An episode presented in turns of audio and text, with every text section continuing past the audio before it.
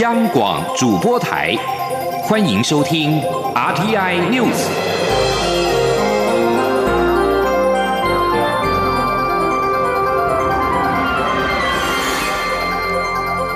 听众朋友您好，欢迎收听这节央广主播台提供给您的 RTI News，我是张顺祥。教育部五号原本发文，各大专校院即日起扩大各地境外救生都能够申请入台，但是在傍晚临时的宣布排除中国大陆籍的学生。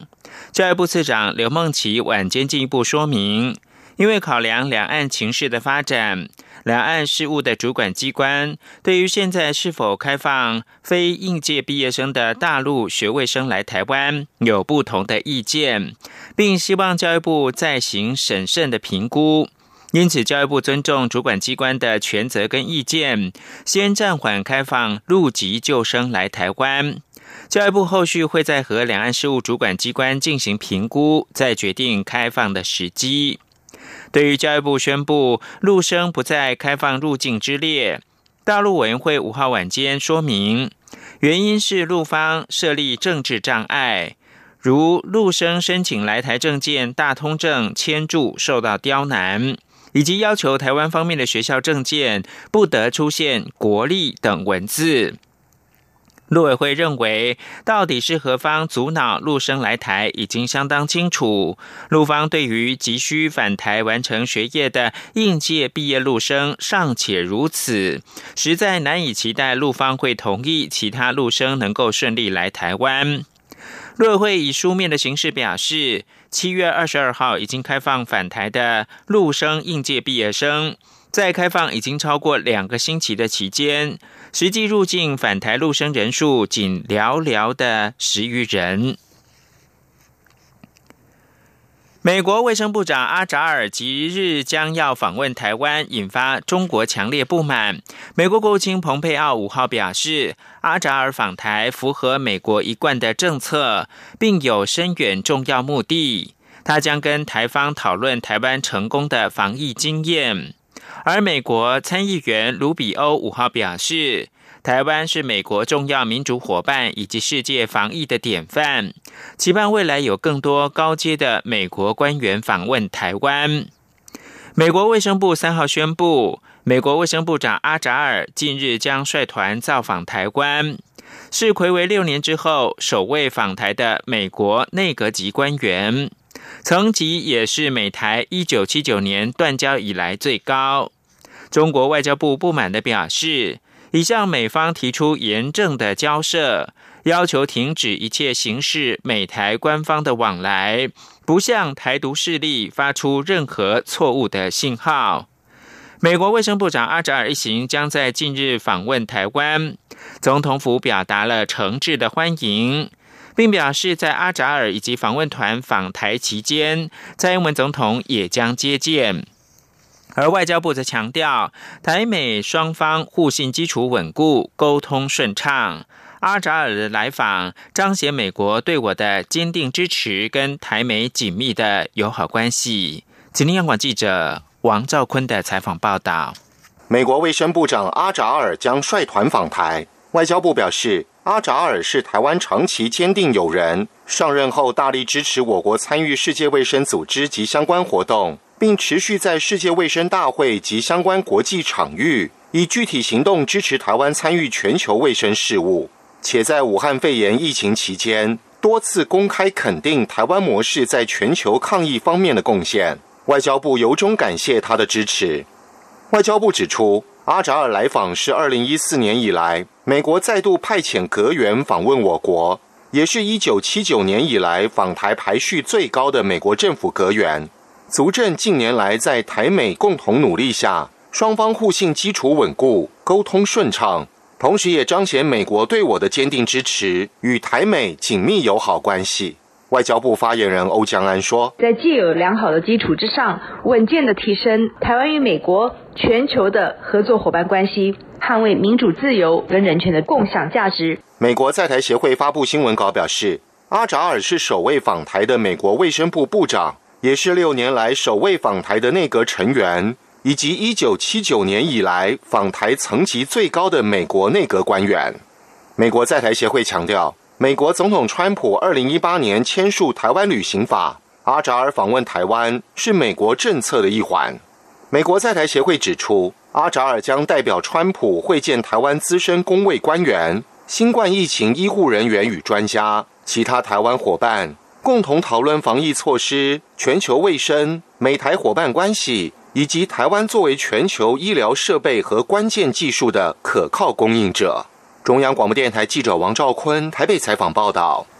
中央流行疫情指挥中心的指挥官，也就是卫生福利部长陈时中五号表示，由于这项访问深具意义，因此在外交豁免泡泡的概念之下，阿扎尔不用居家检疫。外传陆军宜兰金六杰营区有一名新兵，因为味觉异常被开立转诊单，送往医院裁检是否有 COVID-19 的阳性反应。对此，中央流行疫情指挥中心的发言人庄仁祥五号证实，确实有这一名检验的个案，强调如果有确诊，就会在今天六号公布。指挥中心表示，宣布举行确诊记者会的标准流程就是，每天晚上七点前都会取得各实验室的疑似个案裁剪的结果。如果有确诊的案例，就会在隔天举行临时记者会说明。此外，指挥中心的指挥官陈时中证实，日本验出一名从台湾出境返国的 COVID-19 确诊个案。卫生单位已经掌握八十位接触者，并且展开疫调。不过，陈时中也说，虽然近期有几起出境之后被宣布确诊的个案，但是整体来说，台湾的阳性率还是很低。他强调，台湾虽然没有本土病例，但不代表社区是零风险，提醒国人还是要落实防疫新生活。记者肖兆平的报道。中央流行疫情指挥中心五号表示，政府接获日本官方透过国际卫生条例国家对口单位的通知，说日本验出一名自台湾返国的 COVID-19 武汉肺炎确诊者。对此，指挥中心即刻启动医疗程序，进行相关防治作为。指挥官陈时中表示，这名被日方宣布染疫的三十多岁日籍男性工程师，在今年六月十五号入境，六月。三十号起在北部工作，个案在八月一号返回日本，没想到在日本机场被验出阳性。指挥中心获报后，初步框列八十位接触者。他说：“掌握接触者八十人，好，那里面呢有三十六人，我们列为居家隔离。那这八十人有八位已经离境，好，那剩下七十二位，我目前裁减的七十一人，那一人还待裁减。”那七十一人目前有一个初步的结果，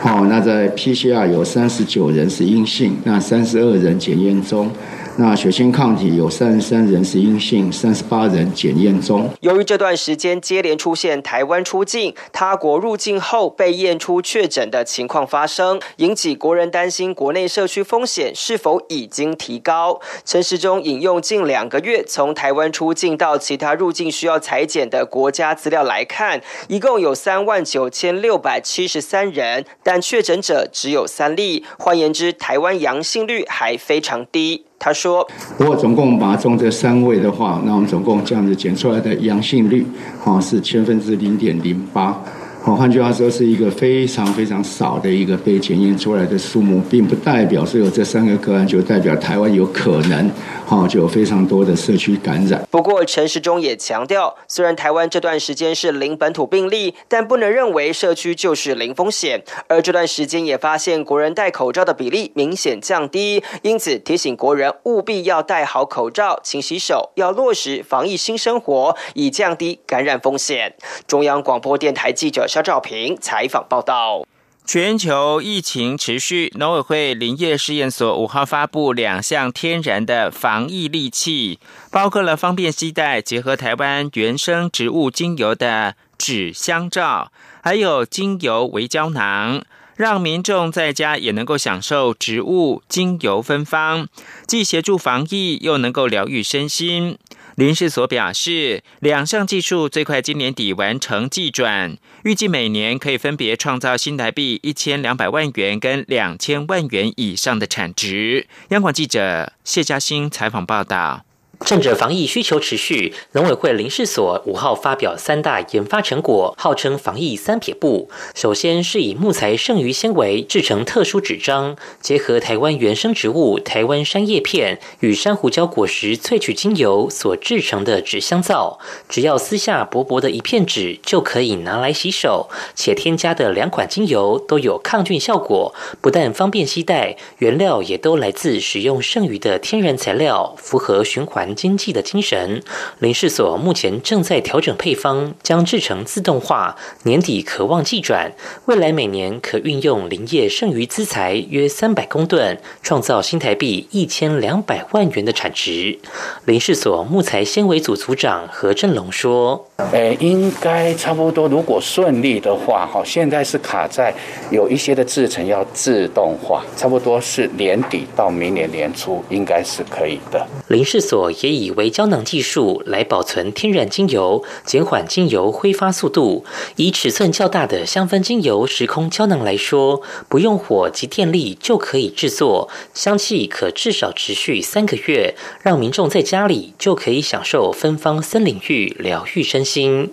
林氏所表示，目前已有技转厂商正打造观光工厂，年底将试营运，让民众 DIY 制作精油胶囊。而这项技术也已有三个技转厂商，年底将开始商品化，明年产值上看两千万元。另外，林氏所还以分多金负离子科技监测森林步道，目前已针对南投莲花池研究中心周边四条步道做监测。一方面希望了解极端气候对森林分多金浓度的影响情形，另一方面也希望提升绿色旅游品质，鼓励国人趁着这段疫情期间多走出户外，享受森林分多金，疗愈身心。中央广播电台记者谢嘉欣采访报道。行政院数位政务委员唐凤四号晚间接受英国广播公司新闻网 BBC 访问时，介绍台湾成功的防疫模式，表示台湾的防疫模式是快速、公平，加上一丝的趣味。台湾自二零一九冠状病毒疾病 COVID-19 疫情爆发以来，仅有七例的死亡案例。尽管地理位置靠近中国大陆，却创下成功防疫经验，受到世界各国赞誉跟借鉴。BBC 特别跟唐凤视讯连线访问，以数位部长的身份介绍唐凤，讲述科技在台湾防疫扮演的角色。唐凤则是以三 F 元素表示，台湾防疫成功的因素是因为快速、公平、趣味。民众除了可以透过中央流行疫情指挥中心的每日简报，快速的获取疫情的资讯。也可以透过口罩地图 App 查看手机，知道附近药局的口罩库存量，让民众不会感到恐慌、大排长龙的买口罩，而是能够快速取得口罩的库存资讯。他指出，疫情指挥中心也会把疫情资讯转换成为民众容易理解的方式。主持人询问唐凤，公民骇客在防疫方面发挥的作用。唐凤表示，骇客社群彼此的分享资讯，像是台湾推出口罩地图之后，韩国一个月之后也在骇客的协助之下跟进。他个人也帮助了日本东京架设防疫的网站。他表示，防疫的行动有越多人加入，就能够越有成效。黎巴嫩首都贝鲁特四号发生大爆炸，迄今已经造成至少一百三十五个人罹难。救难人员仍然是持续在建筑残骸当中寻找生还者。调查人员则是把这起事故归咎于对安全的疏忽。贝鲁特港口的爆炸总共造成大概五千人受伤。爆炸震波冲击到数英里内的建筑物，家具纷纷的喷飞到街上，窗户碎裂，多达二十五万人无适合居住的房子可归。官员把这次爆炸归咎于容易爆炸物质在不安全的情况之下，在港口存放太多，预料死亡人数还会继续增加。这是贝鲁特迄今遇过威力最大的爆炸，连远在一百六十公里以外的地中海岛屿塞浦勒斯建筑物都感受到撼动。而美国国务院五号表示，国务卿蓬佩奥跟黎巴嫩的总理迪亚布通话的时候，重申美方坚定承诺会支持黎巴嫩的人民。这里是中央广播电台。是阳光，翅膀打开了世界之窗；是阳光，翅膀环绕着地球飞翔。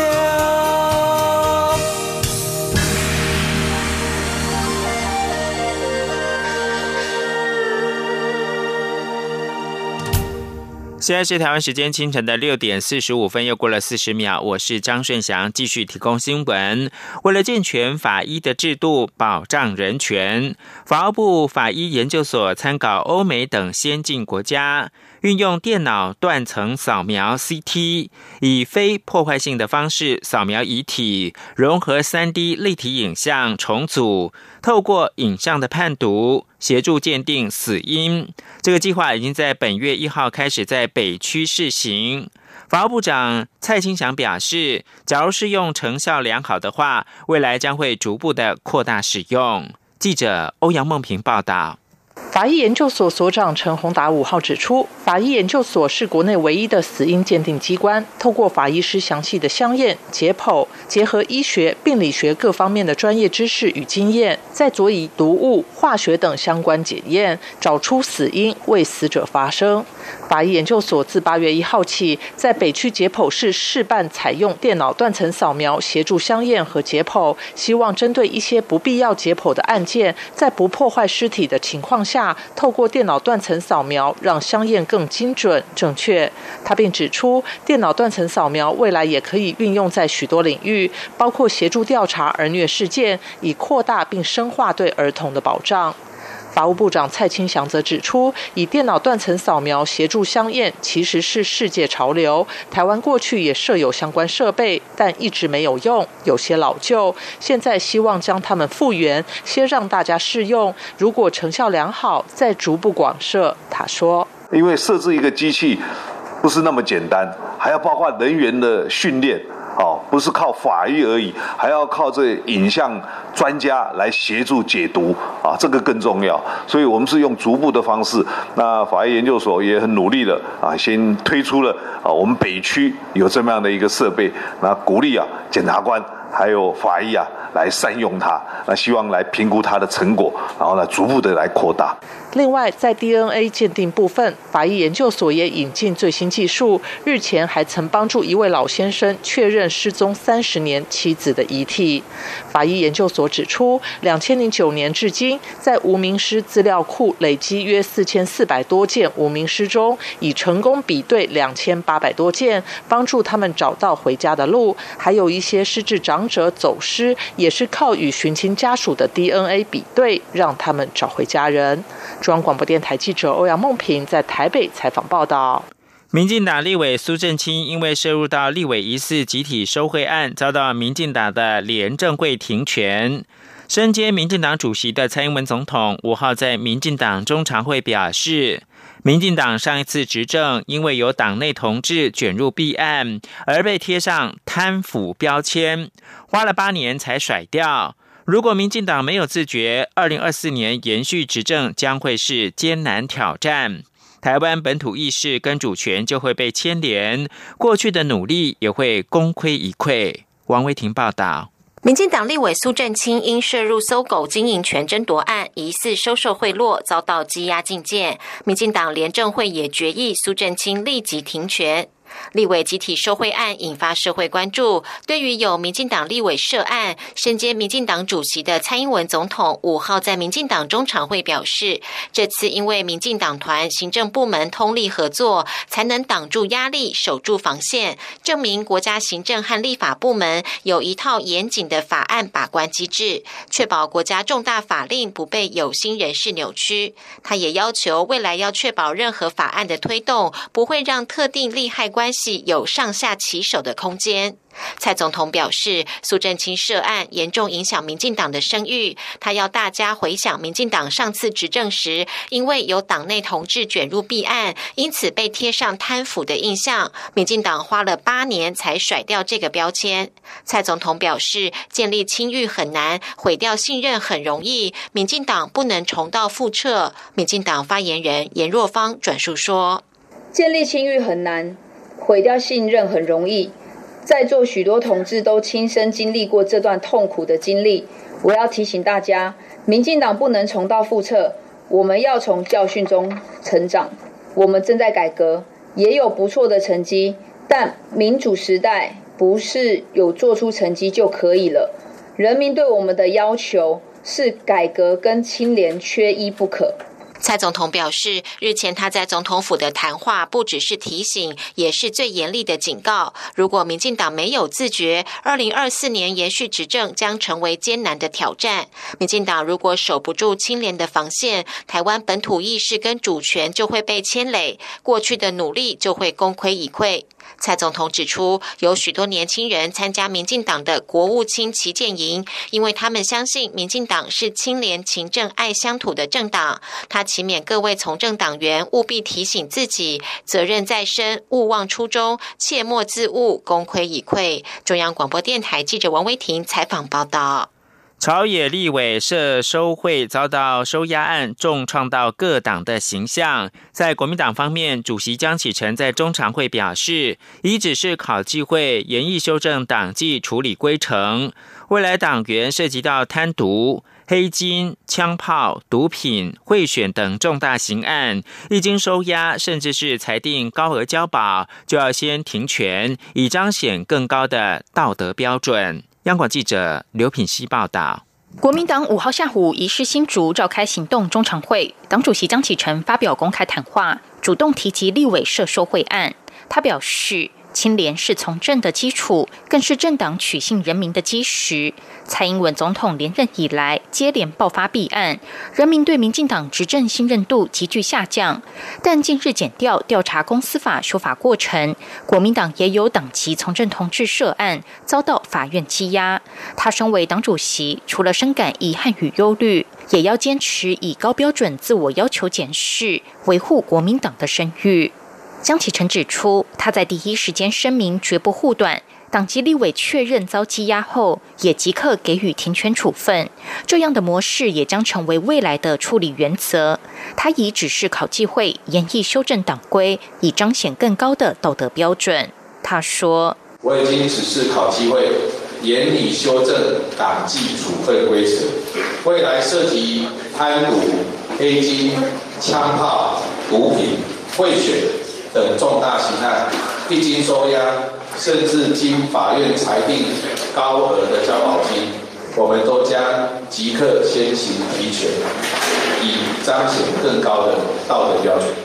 江启臣强调，党纪是国民党对于从政同志的最后防线。在党纪之前，他要呼吁所有从政同志莫忘初心，以廉洁自持、忠信市政自我要求。时时刻刻都不能忘记对人民的承诺，尤其面对贪腐剧本进行式的执政党，如果国民党无法坚持廉能底线，如何回应人民对于治理国家的期待？央广记者刘聘熙的采访报道。而在时代力量方面。前任的党主席徐永明卷入到立委疑似集体受贿案，被法院裁定新台币八十万元交保。徐永明原定五号到时代力量的纪律委员会说明，实力代理党主席邱显志证实，徐永明已经完成了退党的手续，已经不是实力党员，而纪律委员会讨论的标的也不存在。王维婷报道。时代力量前任党主席徐永明疑似收受贿赂，涉入搜狗经营权争夺案，台北地院日前裁定八十万元交保。徐永明原定五号下午要向时代力量纪律委员会说明，会议召开前一刻传出徐永明退党。时代力量代理党主席邱显志今天下午证实，徐永明已经完成退党手续，已非实力党员，但纪律委员会仍会召开确认讨论标的已经不存在。邱。显志说：“就是说，从程序面的角度来看的话，哦，这确实是就是就是现在目前居委会，因为我刚刚说的最重的处分就是除名嘛，哦，那像说其他的处分停权，或者是说整个申诫了哈，那那其他的这个部分，因为这个党员确实已经完成退党的手续，所以的话，这个当然就是一个不适格的这个状态，哦，那就是尊重有名的决定。邱显志表示，时代力量将召开决策会，启动反省与革新。他说，近日不少实力民意代表，例如苗栗县议员宋国鼎、台北市议员黄玉芬，皆对此案发表看法。时代力量也会纳入这些意见，邀请从政党员一起努力，重拾社会对实力的信任。邱显志也表示，时代力量会在两周内提出具体改革方案，如财务透明、纪律公约等等。他强调，时代力量不会忘记台湾社会坚持的价值跟理想。中央广播电台记者王维婷采访报道。徐永明卷入立委疑似集体收贿案而退党，对时代力量造成冲击。实力台北市议员黄玉芬、林颖梦五号发布共同声明，宣布退出时代力量。声明表示，时代力量遗忘了初衷，成就旧有的政治陋习，对党内放话的文化感到寒心。共同声明表示，当初加入实力这个年轻的政党，就是为了让台湾政治改革，让年轻的声音能够进入到公共领域，表达多元的意见，彼此为着共同目标理想而努力。但现在的时代力量遗忘了初衷，反而承袭了大量过去就有政治的陋习。这几年来，时代力量党内对于不同意见，长期使用媒体匿名抹黑。国际新闻：美国太空探索科技公司 SpaceX 四号完成了历时不到一分钟的飞行，这是未来火箭星舰最大原型的试飞。SpaceX 期盼有朝一日发射星舰载运人类移民火星。创办人马斯克在推特答复太空迷表示：“火星指日可待。目前的星舰原型相当的简陋，只是巨大金属的圆筒。数周前，由 SpaceX 的团队在德州沿海的偏远小镇波卡契卡打造，不过仍比未来的实际火箭要小。”在反复测试的过程当中，先前多个原型火箭在地面测试时爆炸。美国国务卿蓬佩奥五号表示，美国希望看到不被信任的中国应用程式 App 从美国下架。他还形容 TikTok 的跟传讯的软体微信是重大的威胁。TikTok 是中国短音平台抖音的海外版。路透社报道，蓬佩奥在记者会上面还说，美国国务院也会跟商务部跟其他的政府机关合作，以限制中国云端服务提供商在美国搜集、储存、处理资料跟敏感资讯的能力。美国总统川普三号已经表示，除非 TikTok 在九月十五号之前出售，否则将给予封杀。华府基本上是强迫抖音母公司北京字节跳动科技公司出售，目前还不清楚川普要如何的封杀抖音，以及相关交易案是否会过关。最后看到是驻温哥华办事处的处长陈刚毅四号投书温哥华太阳报表示，渥太华明确表示，为了推动亚太地区的成长，将渐进式的扩大市场，并且创造就业机会。在加拿大向东发展之际，加拿大应该跟台湾结盟。温哥华太阳报以三分之二版面刊出陈刚毅的投书，标题是“台湾是家国重要的经济伙伴”。内文以多项实例举证，台湾的民主开放、进步的人权跟创新能力，正是加拿大放眼亚洲的最佳经贸伙伴。以上新闻由张顺祥编辑播报。